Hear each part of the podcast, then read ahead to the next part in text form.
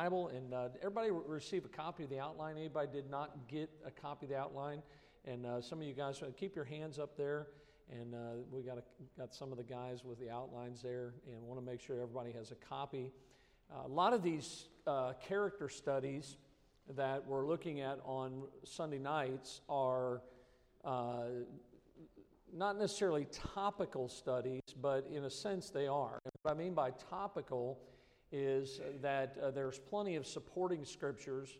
Uh, tonight we're going to be uh, looking at quite a few verses in 2 Kings chapter number 4 and around there. So if you, you, want to look, you can use the outline or you can turn your Bibles there. We'll be spending some time in First King, 2 Kings chapter number 4.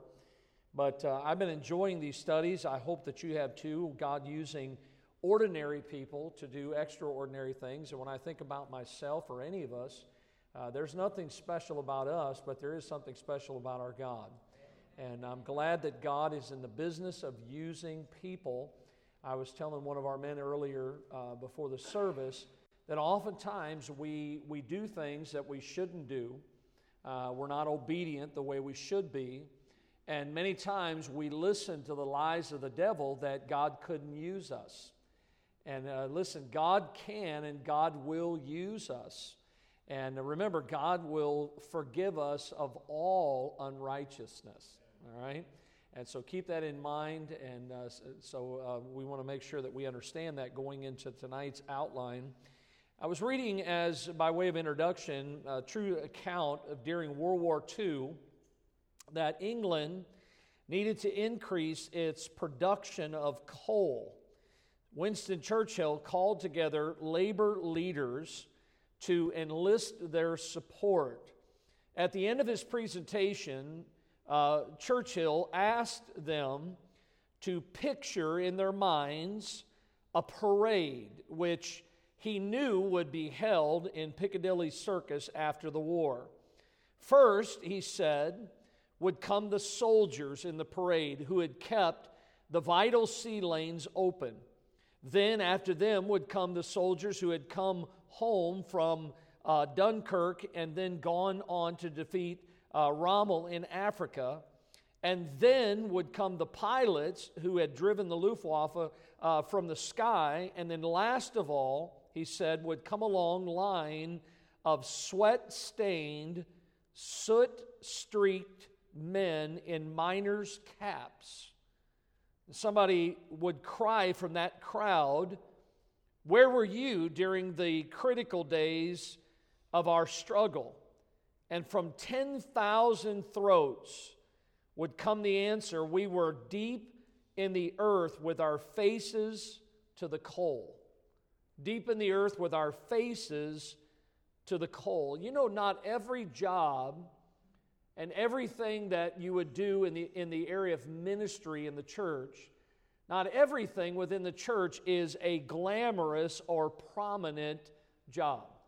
Some might be coveted more than others, but it is often the people, as those in Churchill's day, with their faces to the coal, who really are the ones that help the church to accomplish its mission. Tonight, I want to look at a woman I mentioned this morning a little bit about her that played what I would call a huge behind the scenes role. Her contribution in her day was hugely significant.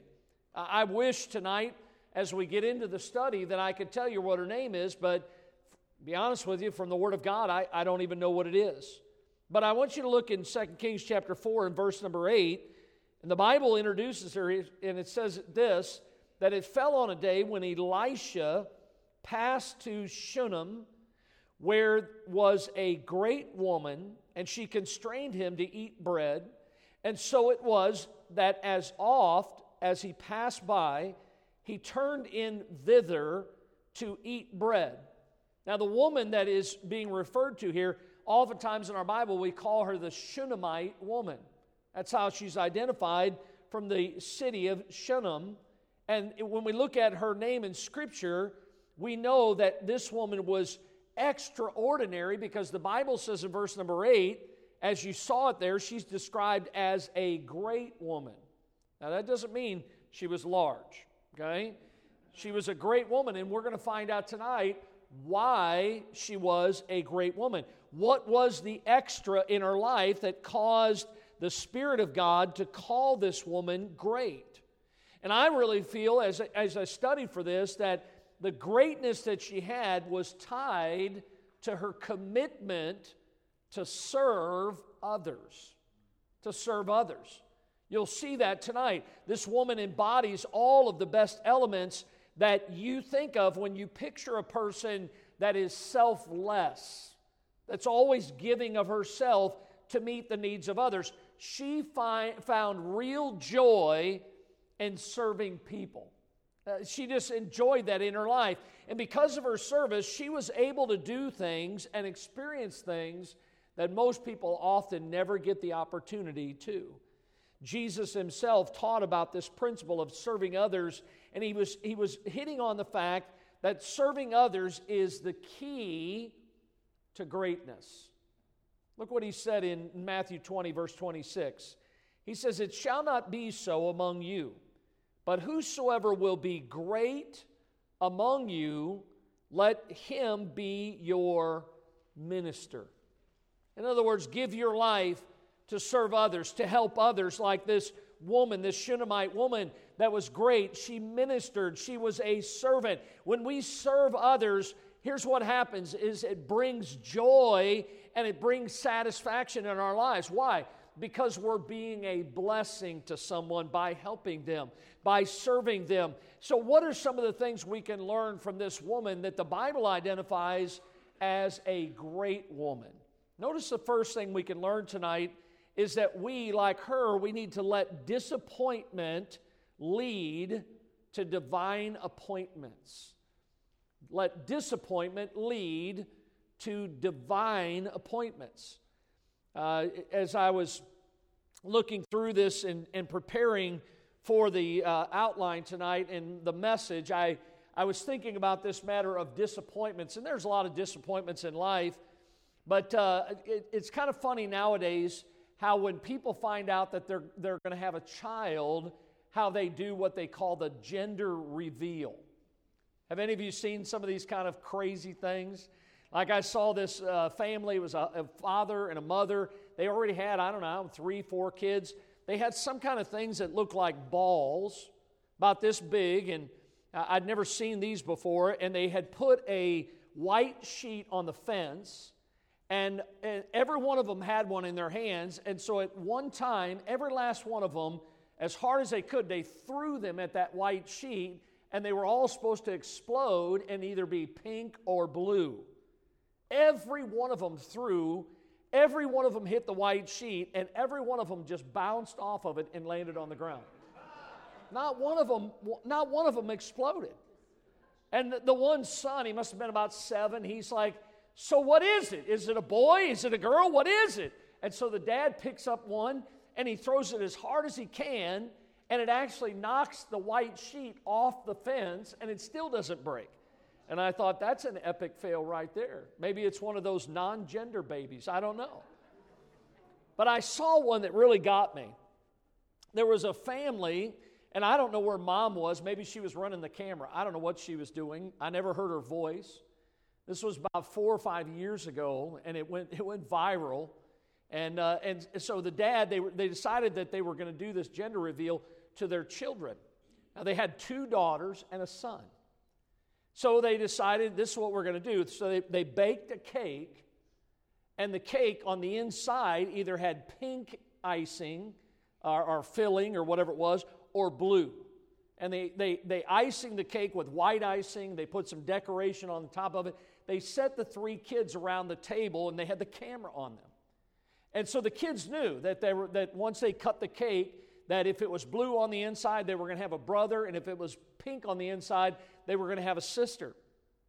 And so the time came, and dad took a knife, he cut a big, huge piece of this cake, and, and he basically gave them something to where they could kind of pull that piece out, and as they pulled it out, it would expose whatever was on the inside. And so here they are. The two sisters are sitting there, the brother's sitting there, and, and they slide the piece of cake out, and it's pink. And the little boy is looking at it, and he starts crying. He's angry. He is shouting at the top of his lungs, It's another girl! I hate girls. Every time it's girl, it's a girl, it's a girl, it's too much girls, he said. I mean, I watched this, it's three minutes long. He literally says in this thing, I want to move out. All these girls, I don't want, and I'm thinking to myself, that's that was my life whenever I was a kid, you know? Too many girls. There was some, some real disappointment in that kid's heart. He's like, I wanted a brother. I wanted the inside of the cake to be blue and not pink, you know? But listen, can I tell you, like this woman tonight, that oftentimes we need to let the disappointments lead us to divine appointments. Sometimes heartaches and disappointments can come from unmet expectations. That happens in people's lives. This Shunammite woman, she certainly knew this matter of disappointment. I want you to look in, in, right there in 2 Kings chapter 4 and look at verse number 14. The Bible says in part of that verse, Verily, she hath no child, and her husband is old. So here she is. In her culture, being childless was a major trauma. I mean, many times it was how you kept the family name going and you maybe had a family business or something along those lines, but to have an heir, to have a child. And the Bible says here that she knew what disappointment was, that she had, listen, she did not have a child, and her husband was an old man by this time. But where this woman turned the ordinary in her life into extraordinary really reveals her greatness because it was her decision to handle her disappointment, here's the key in faith. She decided, listen, I don't understand it. I don't really know why this has happened. Uh, Hannah in the Bible was just like that. I don't know why God has chosen this, but uh, uh, still in her life, she had faith that God was in control. At some point in her life, and this is key, she decided because of the way things had gone in her life, she decided to direct her desire for motherhood into a decision to pour her love and her support into other people. And she thought, listen, if that is what the Lord wants, if that is God's will for my life, then I'm not going to squander that love. I'm not going to let that love dry up. I'm going to take that love that I would have for a child and I'm going to invest it and pour it into others. The Bible tells us that this woman lived in this city called Shunem. The city was, uh, this is key, this city was where the prophet Elisha would pass as he would travel to and from the place known as Mount Carmel. He would go by this city. And as, as he would travel there, he realized that as he did, that, that Elisha, this woman realized Elisha must be tired. She must be hungry from his travels. They didn't have Motel 6 with the light on, right? And so there, there weren't always places where people could go and find a room. And, and so, you know, oftentimes, in, still in churches today, a lot of churches, I wish we had a space in our church, they call them prophets' chambers. Anybody ever heard that in the church? and it's it's a little room maybe where like if there's a, a, traveling missionary or a traveling preacher or something that the church will put them up in that room and let them stay at the church and it's just a place where they can come in get some rest so that they could go on their way. And here's this woman who in her heart she wanted to uh, pour her love her support into others. She knows about elisha. She knows that he's traveling to and from his home near Mount Carmel, and she realizes the man has to be tired as he's out traveling. He has to be hungry from his travels. So, what does she do? She voluntarily served and provided for Elisha. Look what it says in 2 Kings chapter 4 and verse 9. Listen to what this woman says. She says unto her, husband, Behold, now I perceive that this is an holy man of God which passeth by us continually. Let us make a little chamber I pray thee, on the wall, and let us set for him there a bed and a table and a stool and a candlestick. And it shall be, when he cometh to us, that he shall turn in thither. That's a great thought. She says, Hey, look, why don't we be accommodating to this man that, that is doing the work of God? He needs a place to rest, to, to, to, to regenerate. Uh, he needs someone to maybe serve him a meal or whatever it may be. I mean, we had the missionaries that were here not too long ago. We had them over to our house. And, you know, a lot of times we might take them out to eat or whatever, just, you know, just to, they, they need to eat and so on. But we decided we were going to have them over to our house. And we had them over, had a great time. We, we cooked a meal and had a meal for them. We were sitting there eating, and my wife said to them, she said, uh, Do you guys get home cooked meals all the time? And, and both of them looked at each other and said, We hardly ever get a home cooked meal. And they said, Man, this was awesome. I mean, they ate and ate and ate. I, for a while, I was wondering if they had eaten in a long time. And they just enjoyed a home cooked meal. And this, this woman that we don't know her name, she says, Look, uh, God hasn't given me children, but what I'm going to do is I'm going to take that love that I would pour into a child and I'm going to direct that into other people. I'm going to serve God by helping other people. Are you with me tonight? And so here's what this woman does is she she sees this, she understands this about Elisha the prophet. And, and, as Christians tonight, look, the Bible tells us that we too should be given to hospitality. What that means is we should be welcoming to guests or even to strangers. And certainly Elijah was a stranger to this lady. She, he, she didn't really know him, but she did know hey, he passes by here all the time. I see this guy all the time coming by here. And so she welcomes him into her home. Matter of fact, you see early on the word, she constrained him. I mean, she pretty much said, You're eating in my house, whether you like it or not.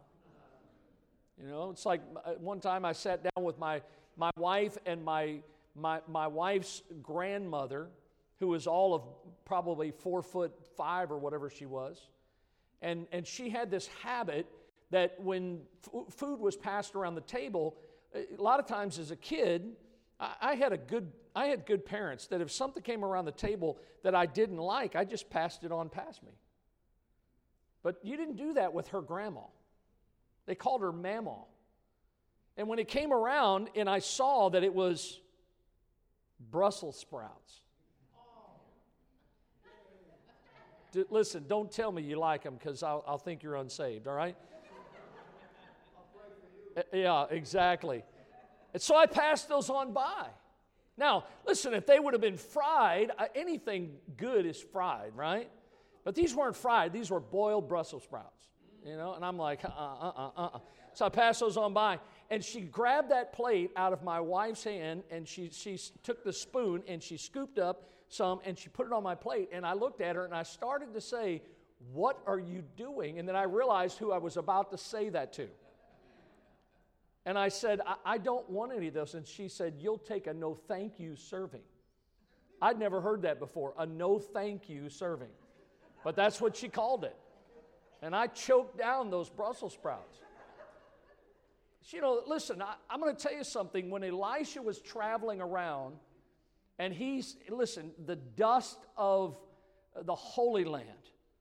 I mean, he, he's traveling around. I'm going to tell you, even in that day, even Brussels sprouts would have been good to Elisha. I mean, he, he didn't have places that he could go in, and so she constrains him to stay at their house for a meal. And among this woman's gifts, hey, you gotta love a woman that knows how to cook. And that was one of her gifts. I mean, that's one of the spiritual gifts. One of the pneumatikos is cooking. I mean, it's in the Bible. You'll have to find it somewhere. It's in there somewhere. But listen, this woman, she used the gift or the ability that she had to cook. I love that. You find the same thing in the Bible in the book of Acts. There was a woman by the name of Tabitha, or her name was Dorcas. Anybody remember what she did for a living? She was, she was a seamstress. And, and when, when she passed away, do you remember in the Bible how all the women stood around and they all had something in their hands or they were all crying and carrying on. You know, it was, it was, it was a woman's event. They were all just carrying on, crying, sobbing, because they were thinking about all the things that she had made for them, how she had been a blessing to them. Now, look, uh, you know, I never, I never really thought about doing drywall work as being a blessing but I'm going to tell you, God's allowed me to, to do a lot of drywall work in churches and, and Christians' homes over the years. And, and I've just tried to use whatever abilities that God gives to me. And here's a woman, she says, Look, I can't do much. God hasn't blessed me with a child, but I'll tell you what I'm going to do. I'm going to help this man. I want to be hospitable to this man. And what does Peter write in 1 Peter 4:10? As every man hath received the gift, even so minister the same one to another as good stewards of the manifold grace of God. I mean, this became a regular thing. Look, any woman that could cook, the guy's going to keep coming back. That's why most of you men got married. Because she could cook, and you're like, hey, this is a good thing. I'm going to keep coming. I'm going to keep. Now, some of you women married him for the very same reason, because he can cook. But, but look, Elisha, he, he had come in here, she constrained him, she fed him, and Elisha thought, hey, this is pretty good food. And so it became a regular thing for Elisha to stop by the house of the Shunammite woman and to visit for maybe a meal, maybe to get some rest before he would travel. But one day, one day, Elisha wanted to know, You've been so good to me. You, you have been above and beyond to me. You, you have been such a blessing. Is there something I can do for you? Some way that I can show my appreciation to you for all you've done for me? And he asks this, he inquires. And I think as he was there, I mean, certainly it didn't take a rocket scientist to figure out this woman had no children. It was just her and her husband. And so Elisha probably found out, maybe from being there, from talking to her, he began to know her pain, her unmet expectation, her desire that she had in her heart. And so the Bible records that Elisha actually had a plan. I want you to see it in 2 Kings 4. Look at verse 14. He said, What then is to be done for her? And Gehazi answered, Verily, she hath no child. Her husband is old. And he said, Call her. And when he had called her, she stood in the door.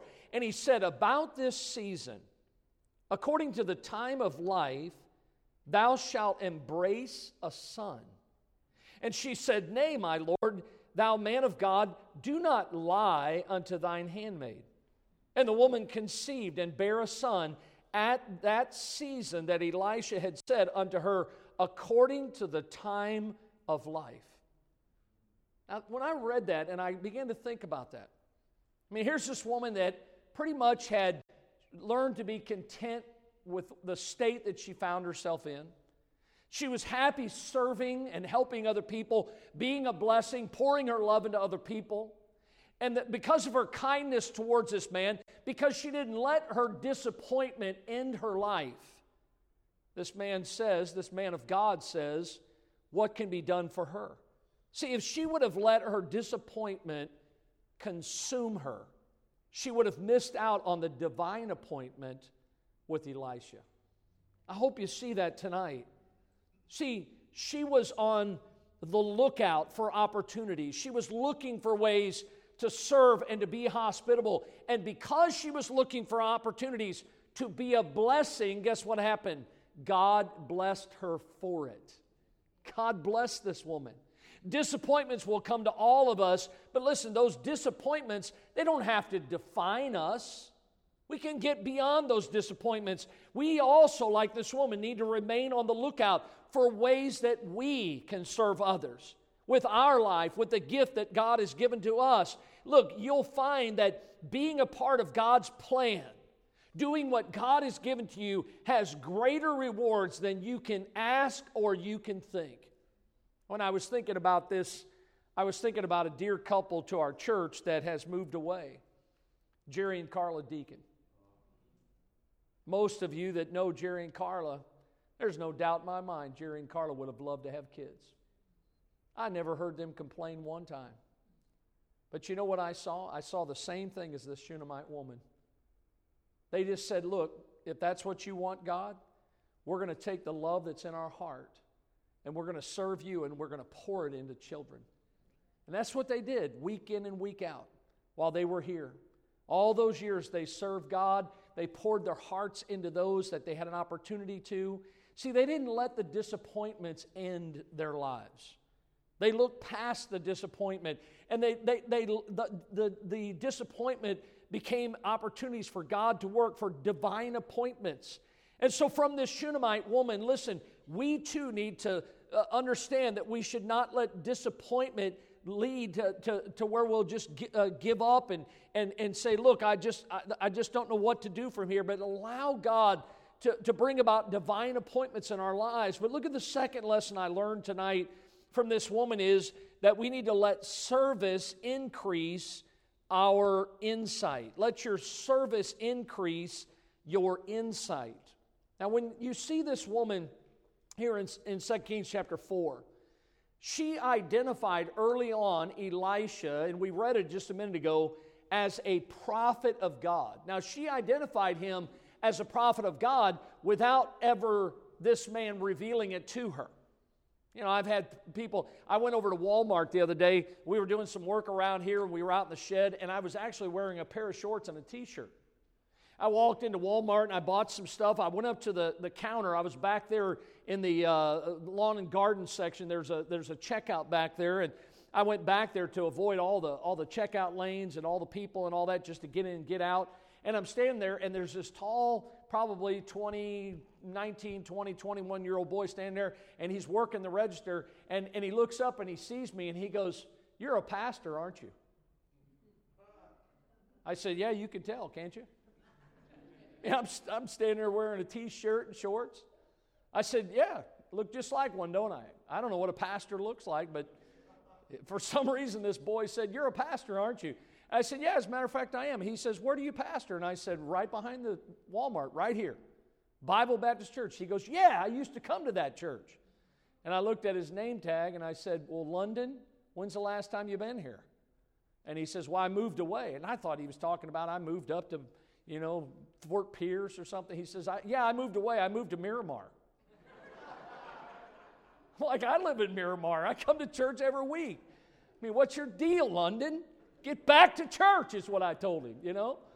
But look, th- this woman, she identified Elisha, and Elisha had never revealed that to her. She said to her husband, I perceive that this man is an holy man of God. So, what does she do? She serves Elisha. She realized that Elisha was dedicated to God, and as she served him, she identified that he had a need in his life. Now, did you hear that? by serving, she began to know him. She began to know he was dedicated to God. She would have never known that had she not served him. She also began to identify certain needs in his life as she served him. See, many times we don't serve others and then we don't get to know people. We don't get to know about specific needs. So, what does she do? She urges her husband, Hey, you know what? We've always been talking about this, honey. But why don't we add on to the house? You know, he looks at her like, What are you talking about? We haven't talked about that. She says, Listen, I, I think we ought to add a room on. You know, and, the, and, and she, she says, Look, we could use that room to help this man. He comes by here all the time. He doesn't have anywhere to, to get some rest, maybe get something to eat. When I was in Bible college, I was uh, in the state of Tennessee and I was actually looking for work, and one of the first jobs that came to me, this man called me and said, Hey, listen, can you come over? I have some work I'd like for you to take a look at. I went over there. I began to talk to him, and he says, Look, he says, it's not on my house. He says, it's out here. And we walked out the back of his house and down uh, uh, almost like a maybe a quarter of an acre from there there was a little bitty house sitting there and he says that's that's the house that i want you to work on and we walked down there and he began to show me some stuff about the house and i said to him i said so is this your house? And he says, No. And I said, Well, whose house is this? And he says, Well, I'm building it. He says, But I'm building it for a retired pastor. I said, That's awesome. You know, I had a chance to work on that house and get that house. Look, the same thing was this situation was she wanted to build this room. She wanted a place where the man of God could come. Th- this insight was key to her greatness because it was connected to her service. When we commit to serving others, guess what's going to happen is we will start to see things that we would have otherwise missed. Did you hear that? When we serve, we will see things. It's a great thing. Look at 1 Corinthians chapter 2 and verse number 15. And don't misunderstand this verse. He that is spiritual judgeth all things. Now listen, oftentimes you see that word judgeth there and we think negative. But what's the word right before the word judgeth in that verse? Spiritual. So look, if you really understand the Bible, it's not a negative connotation here with that word judgeth because it's talking about that which is spiritual, a person that's spiritual. Notice he judgeth all things, yet he himself is judged of no man. Now, the word Paul uses here, and he's writing under the inspiration of the Holy Spirit, the word judge does not mean having a judgmental attitude. It actually is a reference to a discernment, to a sensitivity, to seeing something that maybe somebody else would not have noticed. It was being spiritually minded. See, sometimes there's needs in people's lives, and because we're not spiritually minded, we're not discerning, we're not spiritually judging all things, we walk right past that person. We don't meet that need because we don't see that need. But it's kind of an interesting thing. When you're serving God and you're serving others, you begin to see those things. You begin to notice things that other people would not have noticed. There's a great example of this in the Bible. Remember the first miracle that Jesus performed where he turned the water into wine at the marriage in Cana of Galilee? And oftentimes people want to use that as a proof text. See there, Jesus, Jesus believed in wine. Jesus drank wine, you know, and that's what they want to say. They don't know the Bible because that would contradict the Word of God. Now, when you look at that miracle, here's what happened was is these wedding feasts, back in Bible days, they oftentimes would last for about a week. I mean, you talk about a party. They knew how to party. And, and so here they were. They, they, they, would, they, would, they would give certain drink to their guest.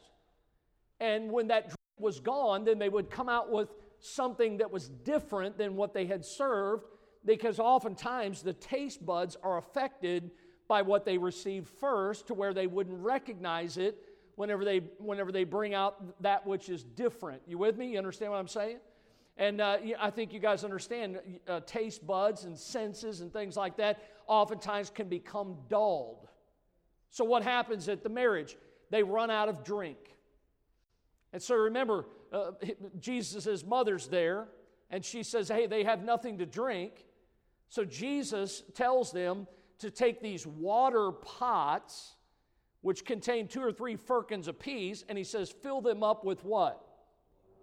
Fill them up with what? Water. H2O, right? So they fill them up, and as a matter of fact, the passage says they filled them to the brim. In other words, there was no way to add something to it. They were completely full of what? Water. Water. And so, after they filled them with water, without waiting for the water to uh, somehow turn rotten by process, they poured that water that they had just filled them up with, they pour it out, and the governor of the feast, which was the one that officiated over these, these feasts, he's the one that he says, Here, I, I have to taste that, make sure that everything's okay. And so he tastes it and he says, Whoa, wait a minute. What happened? And it's interesting because when you look at the passage, look at John 2 9 there, when the ruler of the feast had tasted the water that was made wine and knew not whence it was. In other words, he wasn't discerning, he wasn't judging, okay? But notice what it does say in parenthesis. But the servants which drew the water, they knew, they discerned. Why? Because they were there when Jesus said, fill them up. And they were there when Jesus said, pour them out. That's why it's called a miracle, folks, all right? And by the way, every time you see the word wine in the Bible, doesn't mean an alcoholic beverage, one where somebody's going to get drunk. You have to understand and study there are many words that, that were translated wine in the Bible. And that's not the issue tonight, but the issue is, is that just like this Shunammite woman, those individuals, those servants, they had insight, and that insight was increased as they served. That's what happened in her life. She was serving uh, Elisha. She was trying to be a blessing to him. And as she served him, she began, began to gain in insight. Her insight increased. If we use what we have to serve God and to serve others, it will lead us to an understanding or it will add to our lives. Look what it says in Psalm 119, verse 100. The psalmist writes, I understand more than the ancients because I have kept thy what? Precepts. See, as you spend time in the Word of God, you gain insight. You begin to understand things. Look, wisdom doesn't come with gray hair. I've met a lot of gray haired people that are not very wise. So, look, we need to understand tonight that service is an avenue to increase our insight. Look what Paul writes in Philippians 1 9. This I pray that your love may abound yet more and more. How? In knowledge and in all judgment. What's he talking about? He's talking about growth. Growth comes as we obediently serve as we serve God, as we serve others, we're going to grow as a Christian. We're going to grow in our spiritual insight. We're going to be more discerning about things. Our insight increases, and as it does, the Lord makes our next steps known to us. That's what happened with the Shunammite woman. Look, she, she just saw this man who had a need in his life and she didn't have children. He says, she said, Hey, honey, let's build a, a little room for this guy where we can bring him in. We can be a blessing to him. I can cook for him. I can serve him some meals, give him a bed, maybe give him a little table, a little candle. He can read the Word of God. And they begin to do that. And as she's serving this man, God begins to give her insight. All right? Everybody with me so far? All right, let's bring it home tonight. Look at number three. Here's the third lesson. We need to let our trials lead us to truth. Let your trials lead you to truth. Now, one of the common traits, and this has been as we've been going through this series on Sunday night, you can find it even beyond the series in the Bible. One of the common traits we find in the lives of people that did extraordinary things for God was their ability to handle the trials of life in the right way. See, everybody handles things differently. But see, somebody that has the right spirit, the right attitude, is going to handle even trials in the right way. The Shunammite woman overcame her painful disappointment by being unable to have children and lived to serve others and she did that as she brought fulfillment and joy. In other words, God blessed her. Well, how did God bless her? God gave her a son. Remember what Elisha said? What can I do for this woman? Now, there's look, it wasn't Elisha, it was God blessing the Shunammite woman because of what she had done for him. And he no doubt went to God on her behalf and, and interesting how God blessed her, how God gave her fulfillment. God gave her joy, like other women in the Bible where they were up in years and they thought it's beyond the time for me to bear a child. And yet, God not only done it for this woman, but He had done it for other women. See, a lot of times we're thinking just like, just like uh, Nicodemus. Uh, can, can I ever enter into my mother's womb a second time and be born again? You know, we think I'm past the age of childbearing. See, all the oftentimes we think in, in, in matters in realms of our finiteness. God is infinite. God is able to do exceedingly abundantly above anything that we can think or ask. Do you believe that tonight? I hope you do because our God is all powerful. God can do anything. And can I remind you tonight that it might be in the context of Elisha, but it wasn't Elisha that gave the blessing to this woman, it was God that blessed this woman. Why? Because she had been a blessing to one of God's men. And I want you to see tonight something that happens because the woman does get blessed by God. She does receive a child, a son. And it seemed like everything in her life that she had always wanted, the pain that she had in her life, it seemed like maybe that pain had started to fade away. But then the story takes a turn. Look what it says in 2 Kings chapter 4 and verse 18. And when the child was grown, it fell on a day that he went out to his father to the reapers, and he said unto his father, My head, my head. And he said to the lad, Carry him to his mother. And when he had taken him and brought him to his mother, he sat on her knees till noon. And what happened? And he died. Now, here it is one of the biggest trials in her life. I mean, she thought having no children was something. But now she has, has had a child, and the child dies. The trial that came into her life, trials of life can take us by surprise, but they never take God by surprise. God knows the end from the beginning. God often uses trials to bring about truth about Himself, to bring it into light so that we can see God working. And it's interesting that this woman's son dies. But listen, when her son died, she didn't prepare a funeral. It's kind of interesting what, what she does. Instead of doing what most people would do, I mean, no doubt her son, his life was over. Most people would have started to prepare a funeral and start to make arrangements, but not this woman. She, on the other hand, she began to prepare for a miracle. She takes her son, she takes him to this room that they had for the prophet, the man of God, Elisha.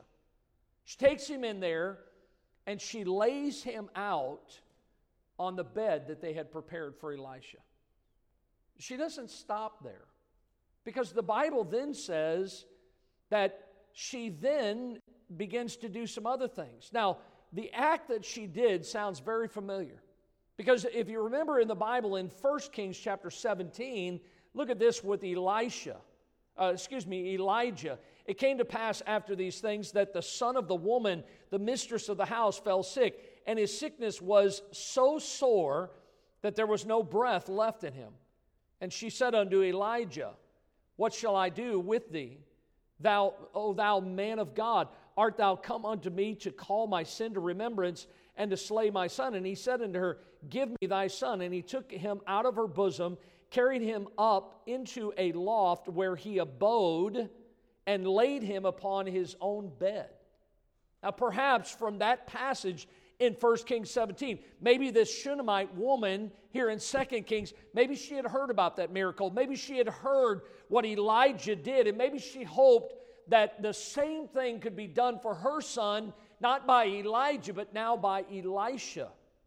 So after she lays her son out on this bed, here's what the Bible says she does she takes about a five to six mile ride on a donkey now, listen, I'm going to tell you something. I've been on a lot of modes of transportation. That's not one that I would want to be on. She rides five to six miles on this donkey. Where does she go? She goes to Mount Carmel. She goes to meet Elisha. And when she gets there, look what the Bible says as she begins to draw near, Elisha instructed his servant Gehazi to ask this woman. And notice what it says there in verse 26 Run now, I pray thee, he says, to meet her, and say unto her, Is it well with thee? Is it well with thy husband? Is it well with the child? And I want you to see what she answers. It is what? Well. How, how could this woman say, It's well? It wasn't well. What an incredible answer. The word well that is there, I know there's someone in this room tonight that's going to enjoy this. The word well is the Hebrew word shalom. Anybody know what shalom means? Peace.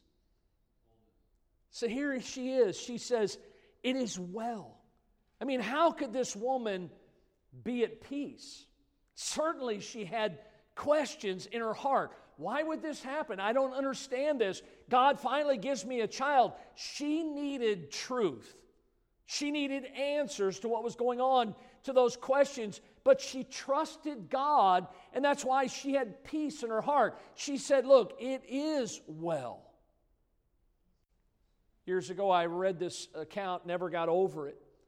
In 1873, a man by the name of Horatio, uh, uh, Horatio Spafford who was a successful uh, Chicago lawyer, he booked a passage to Europe aboard the SS Ville du, du Havre for he and his family. They were taking a much needed vacation. Listen to this. They were taking the vacation after his only son had died and their real estate holdings were wiped out by the Chicago fire of 1871 a last minute business issue came up and it delayed him. And so Spafford wasn't able to go with his family. He sent his wife and his four daughters ahead of him on board ship. He planned to join them later on. And as his wife and children got on board the ship on November 22nd, the ship carrying his family was struck by another ship and sank in just 12 minutes. Spafford received the news that only his wife had survived the wreckage. Later on, when they were able to, Spafford and his wife, who was still grieving, they sailed to the place where his daughters had perished in the ocean. And it was at that spot that Spafford wrote the words that we know to the song, It is Well with my soul. What an amazing testimony. Son and four daughters. Everything that he had wiped out. And just like this Shunammite woman, he says, I'm at peace.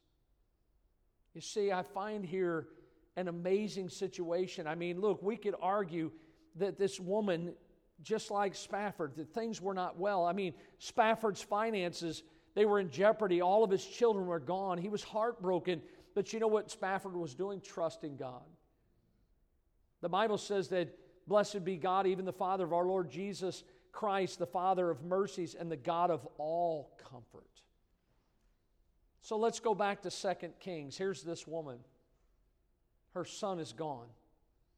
She rides to meet Elisha. Elisha asks, Is it okay? Is everything good? She says, It is well. But when Elisha heard what had happened, he returns with her. Look what it says in 2 Kings chapter 4 and verse 33. He went in therefore and shut the door upon them twain, and he prayed unto the Lord. And he went up and lay upon the child, put his mouth upon his mouth, and his eyes upon his eyes, his hands upon his hands. He stretched himself upon the child and the flesh of the child waxed warm. Then he returned and walked into the house to and fro, and went up and stretched himself upon him, and the child sneezed seven times. And the child opened his eyes. And he called Gehazi and said, Call this Shunammite. So he called her. And when she was come in unto him, he said, Take up thy son. Then she went in and fell at his feet and bowed herself to the ground and took up her son and went out. Now, did you see what I saw? Isn't it wonderful that God is the giver of life and God is the restorer of life? But before the woman took up her son, who's now alive again, don't miss what she did. Look at it.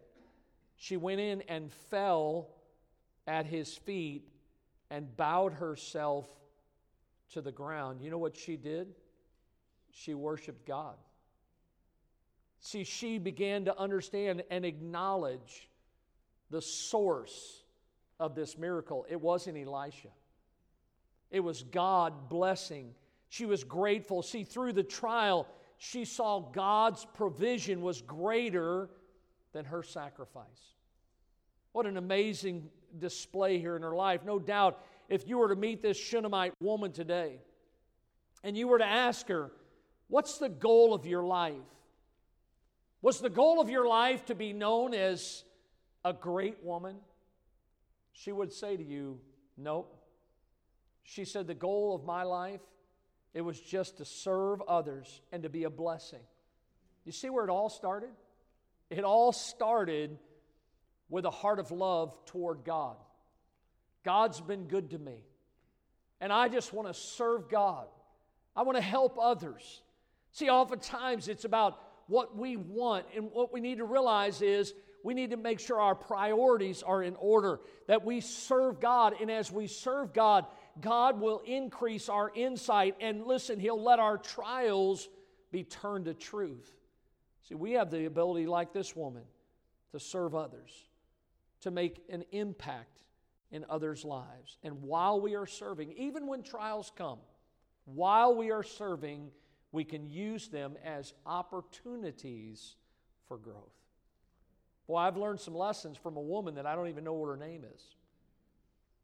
God's helped me to understand this matter of service, serving God and serving others. Let's bow our heads tonight. Lord, thank you for the truth that we saw tonight from an obscure passage in a book in the Old Testament. Oftentimes, we read the passage about the woman with the little bit of oil, the, the barrel of meal.